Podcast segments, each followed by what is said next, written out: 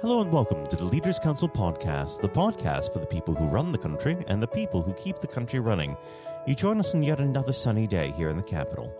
I'm Matthew O'Neill, and today, as always, we ensure that we have a variety of distinct perspectives on leadership. First, we're joined by Stuart Coe, Managing Director of Tiga Creative Marketing, a creative marketing agency in Kent. Stuart, hello. Hi, Matthew. Well, thank you very much for coming on the program today. Now, normally the show is entirely about leadership, but considering the ongoing COVID outbreak, we should start there. How has this affected your business? In some ways, considerably. In some ways, it's been negative. In some ways, it's been very, very positive. We're probably one of the fortunate industries that we were already geared up. Being an agency, most of what we do, we can quite easily do remotely. All our any apps we use are all cloud-based. All our software is cloud-based. All our files are cloud-based, so it's quite easy for everyone to work at home. We had a few clients drop off the radar. A couple of retainers cut, projects cut. But then we had two or three clients that really decided that they need to put the foot down and push forward. So negative in some ways, positive in other ways. I think for me, probably the biggest negative is actually not, although it's great working remotely, I don't think it's necessarily a positive in the long term for a team of people to be away from each other on an extended period. So for me, that's quite a big negative, and I think we're beginning to feel that a little bit now.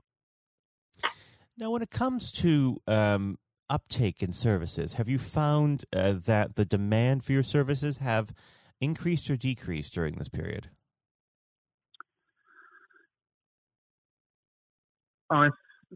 It's definitely decreased from the number of clients, but it's increased from a select few clients. It's kind of going back to what I said at the beginning. I think some clients, some customers have decided to take the aggressive and positive approach and really push forward with their marketing and make noise, communicate more effectively, get their message out there, in the knowledge that obviously there's going to be a quiet period and there's an opportunity to make sure that they stay at the forefront. And there are other clients that will be impacted considerably because of lockdown, because of COVID-19, that have withdrawn. And obviously it's all financial, so it's kind of it swings and roundabouts for us, really. So yes, we have been impacted. Inquiries have definitely gone down, but existing clients have two or three have actually really, really pushed forward, which has been great for us. Well, we should move on to the subject of leadership. I always like to start this part of the conversation off by asking the same simple question. What does the word leader mean to you? To me personally, I think it's about giving people confidence in making their own choices and helping them find their own direction in how they push forward. So for me, I've always tried to surround myself with people that are very, very good, intelligent people that are probably far better equipped than I am to do most of the tasks. And I just try to encourage them to just be very natural with their process, their thinking. And that, to me, that's what it's about. It's kind of making sure that people are empowered to push forward themselves and to find their own resolutions. Now, when we talk about leadership, there are many different ways of looking at it. How would you describe your leadership on a day-to-day basis?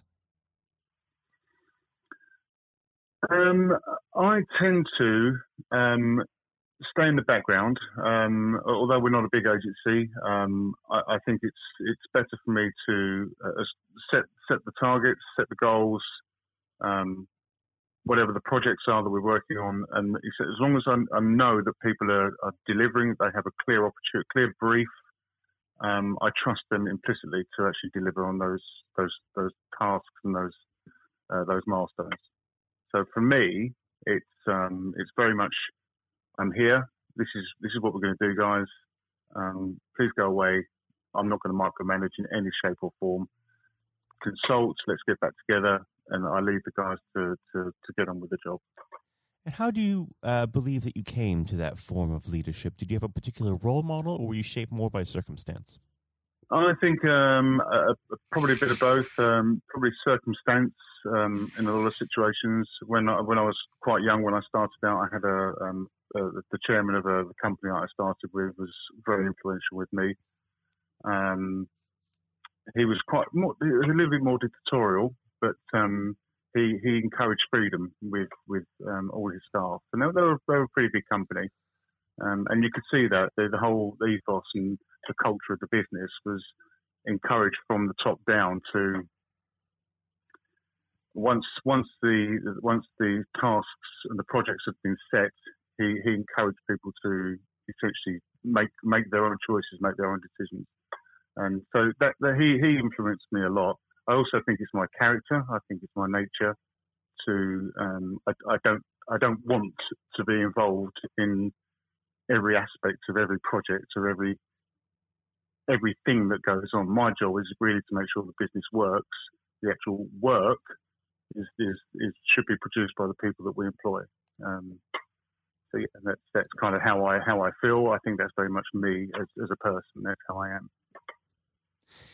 Now, when we talk about leadership, it is always evolving. And do you feel that you require different skills to lead your team now than you did even 10, 15 years ago?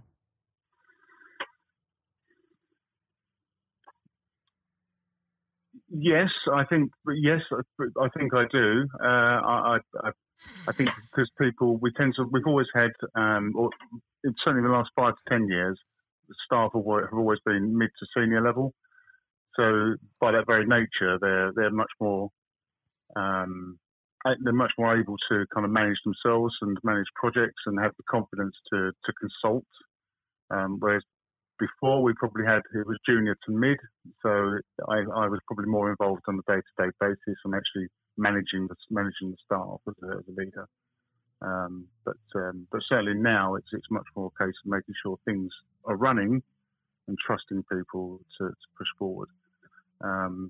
Yes, I mean to me it's almost it's a bit like, I think it's a little bit more a coaching process I have. I think, and not that I'm a coach by any means, but I feel that's how I kind of operate now. Now, if you had the opportunity to give yourself some advice at the very beginning of your career, what would you say to yourself? Oh gosh. Probably be a little bit more confident in your own abilities, I think. I was quite young when I started out on my own. In some ways, I probably should have stuck within the bigger wheels rather than branching out at quite a young age. I think if I could give myself one piece of advice, it probably would have been to stick around in the bigger agencies to begin with before I step up, I think, and have the confidence to stay there. Now, unfortunately, our time together is beginning to draw to a close. But before I let you go, what does the next 12 to 24 months look like for Tiga Creative? If possible, I would like to potentially merge or buy another agency.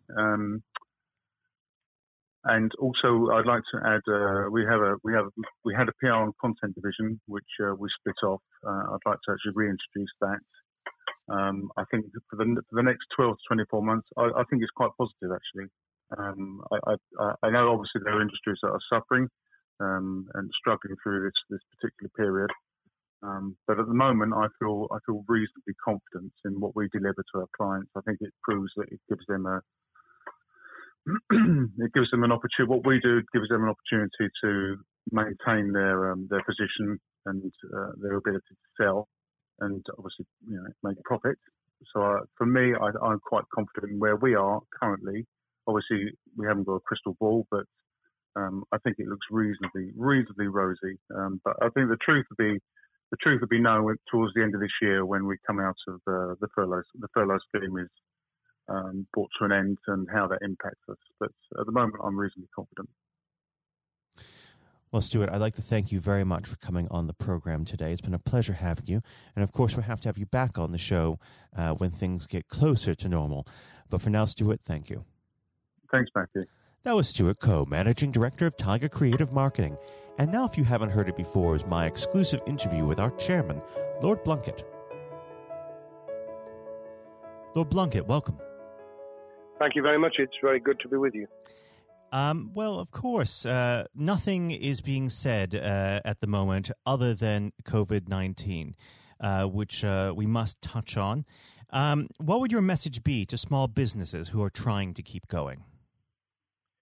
Well, I think the last ones standing will be the ones that thrive when we get back to some sort of normality. So it's have confidence and courage. Obviously, take advantage as far as you can of the government help. I think that Rishi Sunak, the Chancellor, has gone about as far as you could have expected. Mm-hmm. In the circumstances, there are obviously small businesses that fall between the cracks, those who don't have declined premises, can't benefit from the business rate waiver, have not really been able to demonstrate that they can adhere to the PAYE for furloughing staff, and, of course, whether they can receive the grant, 10,000 or 25,000, all of those who can are obviously able at least to benefit from that for the time being and look to the future. But I think the second thing to say, and they don't need me to tell them this as a politician who did once do a business studies qualification, which is that it will be a different world, and being able to think about how that world will look in a year's time and be creative about it and learn from not just what's happening to you at this moment in time, but to others around you and the sector that you're working in, that will be really important. Do you feel that the long-term effects of the COVID-19 outbreak will in some ways be positive for British industry? Well, only in the sense that people are having to be creative, they're having to adjust and innovate. Therefore, they're thinking about more productive, if you like, greater productivity ways of delivering the same service or delivering the same products. And in that sense, I think we'll have temporarily at least very much higher unemployment than we've become used to, but we'll probably have a burst of productivity, which will help with the recovery. Whether it will help with the inequity of the way in which our economy is imbalanced, both between services and productivity and the production of goods and services, I'm not sure.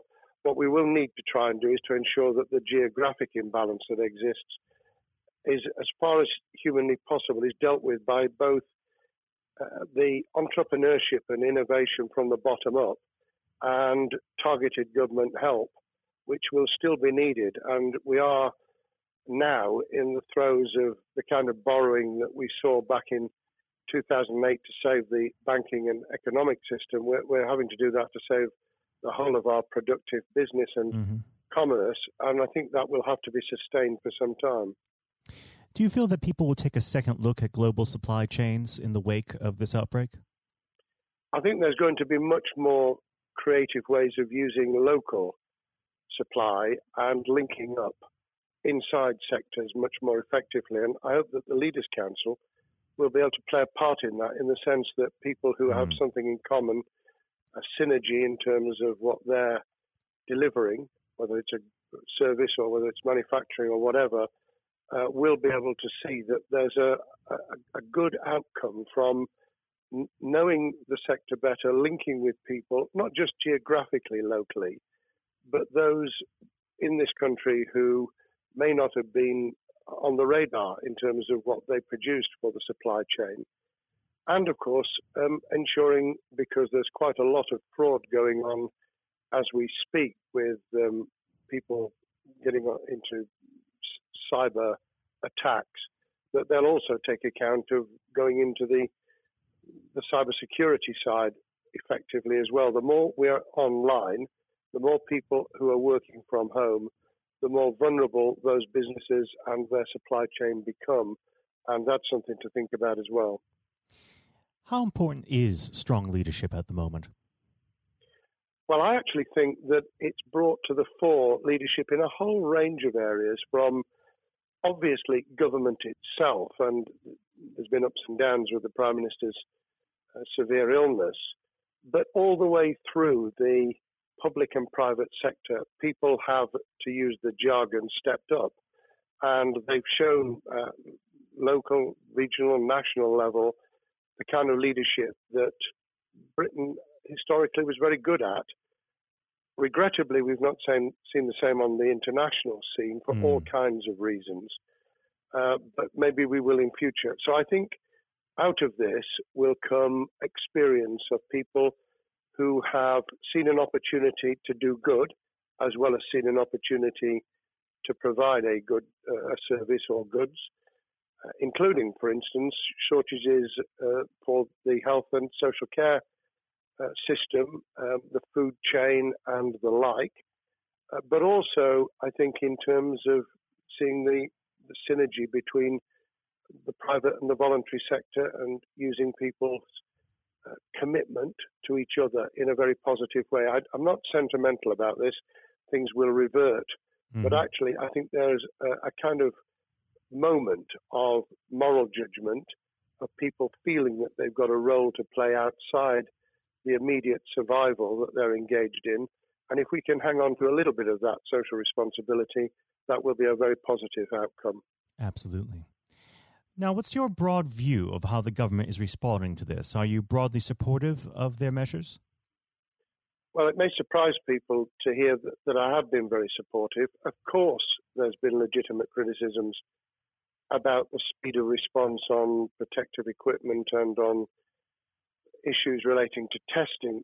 But my own view is very similar to the challenge that was made to the Prime Minister of Italy when people said, "Why didn't you close Italy down faster?" And he said, "A fortnight before we did it, I would have been considered to be a madman and nobody would have agreed to do it if I'd tried to move too quickly." And I think that's something that we need to reflect on here in the UK. We may have seen the signals elsewhere across the world and taken them more seriously at the time. Hindsight is a wonderful thing, but as someone who's had his life in the opposite political party to the present government, I think that with some hiccups and mistakes, they've not done a bad job in what has been incredibly difficult circumstances. And you're absolutely right. In a liberal democracy that we live in, it's very difficult for people to swallow orders given to them from government. Well, the UK and the US, and to some extent the Scandinavian countries, have a very different history and therefore interest in maintaining the freedom to decide and the persuasion and consent that's required. Those countries that have experienced one way or another totalitarianism over the last century have a slightly different way of coming at this. I don't want to exaggerate it, but I think that's why getting the balance right of getting people to go along with what you want them to do in their interests as well as the nation as a whole is a sensible, proportional balance. And I think we now need to adjust to the coming out of the crisis gradually, readjusting to recovery in the same way. Now, something you've mentioned recently on this balance is the police overreach and the enforcement of the COVID-19 structures that have been put in place. What have they done right and where have they gone too far? Well, I think that they were interpreting what was not necessarily as clear advice as it might have been for all kinds of reasons, because people were feeling their way. I think what's come out of it has been a demonstration by local police services in some parts of the country that they could get people to do what was needed without the heavy hand of drones overhead or people being told that they shouldn't be walking in the street, because this was all about self-isolation, not incarceration. It was about getting people not to pass the infection on to each other and therefore to provide distance rather than to make our lives a misery. Those police services that adopted that policing by consent and chivvying people along did really well. Those who went over the top, I think, soon got a very substantial pushback. And one of the strengths of our democracy is that you could have that debate. People could say, I'm terribly sorry, we think the police force in our area has gone over the top. And that in itself is a constraint and a readjustment. That's another strength of living in a country where you can have opinions and express them without actually being thought to be a fool. Now, of course, the government has faced criticism that they were slow to react, and Boris Johnson wasn't present at the early COVID-19 COBRA meetings. Now, Number 10 has claimed that this is normal practice. The health secretary often chairs COBRA meetings related to health. Does this tally with your experience as a Secretary of State, or would you have expected the PM to be more hands-on during the initial stages? I think different prime ministers do have a very different style. And Boris's style, which I think will now be considerably adjusted, was very swashbuckling.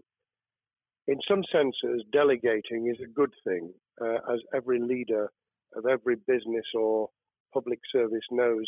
Those who try to pull too much into themselves end up with a massive bottleneck, great failure of trust, and the inability of people to show what they're worth and to demonstrate their capability. So I'd be very wary of jumping in and saying he was wrong to delegate the essential COBRA meetings. What I was surprised about was that he didn't chair the first couple, because my experience with Tony Blair for the 8 years I was in cabinet was that Tony was a great delegator, but he would get a grip to begin with, watch what the difficulties were, and then give people direction and confidence to be able to get on with it. So looking back, I think Boris himself probably thinks, God, I wish I'd spotted the signals from elsewhere in the world more rapidly, and I'd just been there. However, this also raises another issue. All of us in positions of leadership need good teams around us. I think after this is over, he will be assessing those who really did step up and those who demonstrated their inadequacy. I think we'll probably end up in a year's time with a much stronger cabinet than we have today. Well, absolutely. And of course, we've seen a significant drop in the visibility of certain special advisors like Dominic Cummings during this entire period. So it'd be interesting to see how that pans out. Well, it's certainly readjusted the role of those behind the scenes with those who should be taking the decisions having received advice. Obviously, there's been a complete transformation in the profile of experts, if I might use that term, who'd previously been denigrated. Scientists, medics, people with behavioural science understanding. My only criticism was, were we getting wide enough advice? Were we narrowing it too much to a couple of key centres in London? But that's because I've always been adverse to everything being London-centric. I think there's great expertise, wisdom, experience out in the sticks, and we should use it. Rightly so. Now, was pandemic planning part of your time as a minister, particularly perhaps when you were Home Secretary? Well, it was, but it was on the back of risk arising out of counter-terrorism measures. Right. I was the Home Secretary for 3 months when the attack took place in September 2001 on the World Trade Center and beyond. We did an enormous amount of scenario planning, both desktop and real. On the back of that, it was very heavily orientated to future developing terrorism risk. I certainly got involved with talking about pandemics. I remember being at a seminar in Edinburgh where the university there had done a lot of work itself on the issue of pandemics. And of course, we saw SARS and other things emerging. I think people criticised the government for not picking up the report from 2015, 5 years ago. I think that what happens is human nature kicks in. You deal with what you're immediately faced with. You can sponsor reports. And this is true of business planning, of course, as well, and scenario planning for what business continuity will look like, recovery plans for business, what will happen if there's a cyber attack, what happens if there's an energy shutdown. These kind of things you can look at, but you're immediately turning your eyes to what's in front of you. And had we picked up a bit more on the danger from Ebola and SARS or what have you in the past, then we might have said, what if something hits us in the developed nations that we don't have a vaccine for, that we can't immediately whisk up protective materials or equipment or, for that matter, medicines that help with recovery, all of which we now see are a danger. I think this will make an enormous difference to the planning for the years ahead. I hope it will be widened so that we don't just look at what's happened, but very rarely do you see something exactly repeat itself. Some of the circumstances will be, but others won't. So that's why I've put emphasis in what I talk about on looking at the other virus, the cyber attack scenario, which could be just as dangerous in a world of just-in-time provision.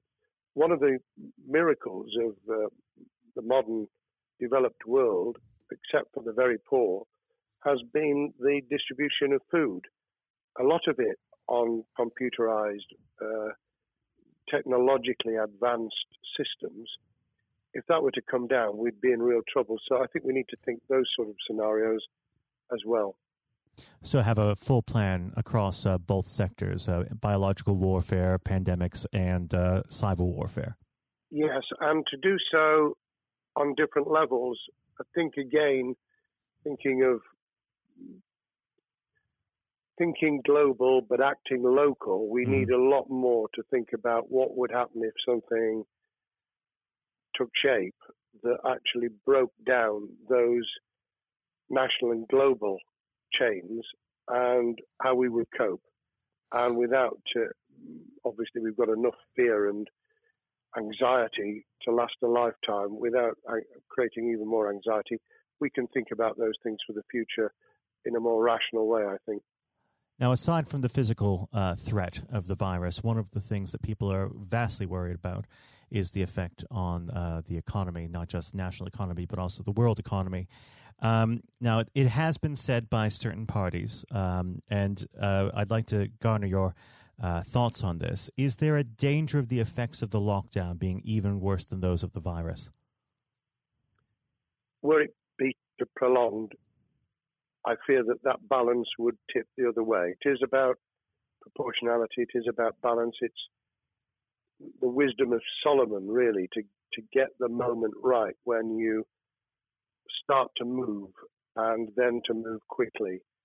There's no doubt whatsoever that we are stocking up, not just on the economic and employment front, which will be devastating enough, but on the health and social well-being front, enormous challenges, and they will need careful handling because there's a lot of people whose lives, for a variety of reasons, are at risk in the future on a scale that we've been dealing with over the immediate handling of the pandemic, concentrating really hard on those affected by COVID-19, those sadly who have died or been seriously incapacitated.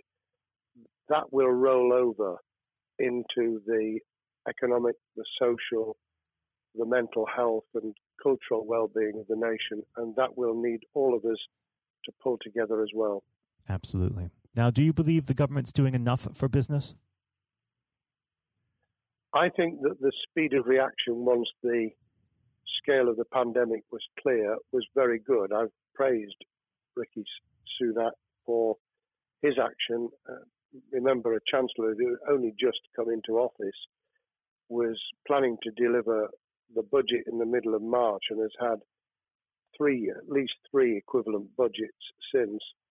I think he's handled it very well, understandably worried now about what we're doing to our economy. The level of borrowing is sustainable because of low interest rates, but it reaches a point, of course, where it tips over so that you can't then do the kind of structural investment requirements that the government were laying out before and in the March budget. And those will have their consequences as well as a planned payback over many years. I think we've learned something over the last few months. We needed to take immediate action. We don't want another round of austerity equivalent from 2010 through to 2019. I don't think the nation, on the back of what's happened and the challenges we have, could take that. And therefore, we need a different plan, economic plan, over a much longer period, just as we did from the Second World War all the way through to 2002, when the final American loans were paid off. Now, of course, one thing that's on everyone's lips, how much longer do you believe that the lockdown can go on for? I believe that we need to be substantially back in action as an economy in June.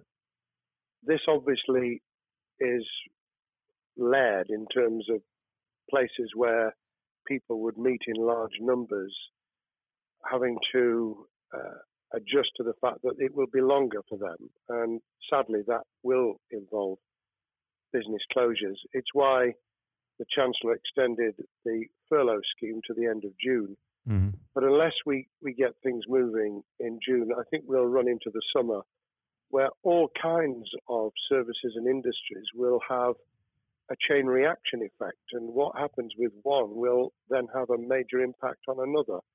And then you get the skittle effect where things get knocked down that you hadn't perceived were going to be affected. So I very much, if I were in government, and I always think of things in that context, what would I do if I were in government? I would be on the side from the second week in May, on the side of the hawks, in terms of saying we've got to start moving, and we've got to do so with the collaboration and cooperation of the public, who have got the message, who did behave, who responded magnificently. Let's try and get back, perhaps, you know, doing things differently for a time, but substantially getting back to business as usual. Unless we do that, then those areas that can't and wouldn't expect to be back in action immediately get pushed further into the middle of the year and the autumn, and then they become unsustainable. Now, of course, one of the other major developments we've had recently are the changes in the Labour Party. So if we could just speak on the Labour Party for a while. This might sound like an obvious question, but how does Sir Keir differ from Mr. Corbyn? Well, I'm biased because I believe the Labour Party has come out of 4.5 years of a black hole, of a nightmare, where it neither represented a credible opposition nor an electable government. And the combination was to let those who supported the Labour Party and needed some of its policies let them down very badly. Sir Keir Starmer both is a highly intelligent, professional lawyer who, as Director of Public Prosecutions, led the service well, had to take difficult decisions at a time of austerity, understands the world beyond Labour members, but has been able to do business with those who originally supported Jeremy Corbyn and was able to command support from them. His creation of a balanced shadow ministerial team has been very encouraging.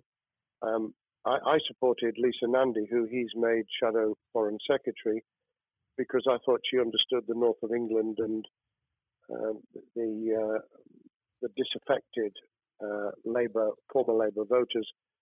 But I believe that Sir Keir has taken on board those who have something really sensible to offer. And I believe he will be both a great leader of the opposition. More importantly, he will then present himself as a credible alternative prime minister. And all governments need an alternative government at their shoulder. It was true of us from 1997, and it took the Conservatives some time to recover and to get to that position, but they did, and the Labour Party will, and that's crucial for our democracy. All of us need to understand and appreciate that a living, breathing functioning democracy requires a credible, confident, and in many ways supportable opposition, as well as a government that we clearly want to do well, because none of us want, as we didn't with the COVID crisis, none of us want the government to fail. We want to see our economy recover. We want our social well-being to be taken into account. We want to overcome deep-seated inequality and poverty, and we want to do it with enterprise and entrepreneurship and business playing their role, and that is about leadership nationally, locally, in the private and the public sector, people with ideas, with confidence, with the ability to pull teams around them, above all, to have some idea of what it is they want to achieve and a very good idea as to how to achieve it. Now, of course, one of the biggest problems Sir Keir is facing will be tackling the party's anti-Semitism problem. There has been a recent internal report that has been quite damning. What's your response to that report, and what does Sir Keir need to do in response? Well, there are two reports. One which is being produced by the Equality and Human Rights Commission, which he will, and has already indicated, will implement in full. The second was a leaked report put together by the supporters of Jeremy Corbyn, 800 pages of private interchanges on social media, which he has, Sir Keir Starmer, set up an investigation to identify who did it, who leaked it, what the content was, does it have any salience and lessons for us, and where necessary, action will be taken. So I hope that as he moved very quickly to reassure the Jewish community, so he will be able to take the necessary steps to back up that reassurance with the kind of actions that says that this was a blight on a historic great political party that all of us were ashamed of. We've been able to put that behind us and to move on to facing the future with confidence. What's the one key thing that Sir Keir needs to do to restore Labour as an election-winning party? I think Sir Keir Starmer's major challenge is to convince sceptical voters that Labour has not only reverted to a party that they can support because they can see it acting, developing, presenting as a credible alternative government, mm-hmm. but also that the lessons have been learned from the fiasco from 2015 onwards. In other words, there have to be very clear signals of substantial change, not just the right words, not just reassurance that we're not going back to some of the crazier policies, but actually that we've understood why the electorate rejected those policies so substantially in December 2019. If people get that message, they'll understand that the Labour Party has changed, as it did in the 1980s and early 90s, to become the electable government with the greatest majority and historic majority, even greater than 1945, which I was privileged to be able to take advantage of in 1997 when I joined the Cabinet. Now, I know what your answer is going to be to this question, but indulge me. Do you think Sir Keir has what it takes to be PM? Yes, I do. I think he has the background, he has the experience, he has the professionalism, he has the forensic mindset, and he has the confidence to have put a team around him which will ensure that it will work. And those elements are true of all leaders. Ideas, the ability to build a team, to have confidence in that team, and to be able to demonstrate leadership in practice, sometimes at the most difficult times. And, you know, the Leaders' Council, those sharing their thoughts with the kind of thing that we're doing now with a podcast, but also joining us in linking up in that network of people who can support and help each other and learn from mm-hmm. each other. That is what needs to be done in politics as it needs to be done in business. Thank you very much indeed, Matthew. Well, really thank you for coming on the programme. It's been an absolute pleasure, and I look forward to speaking with you again.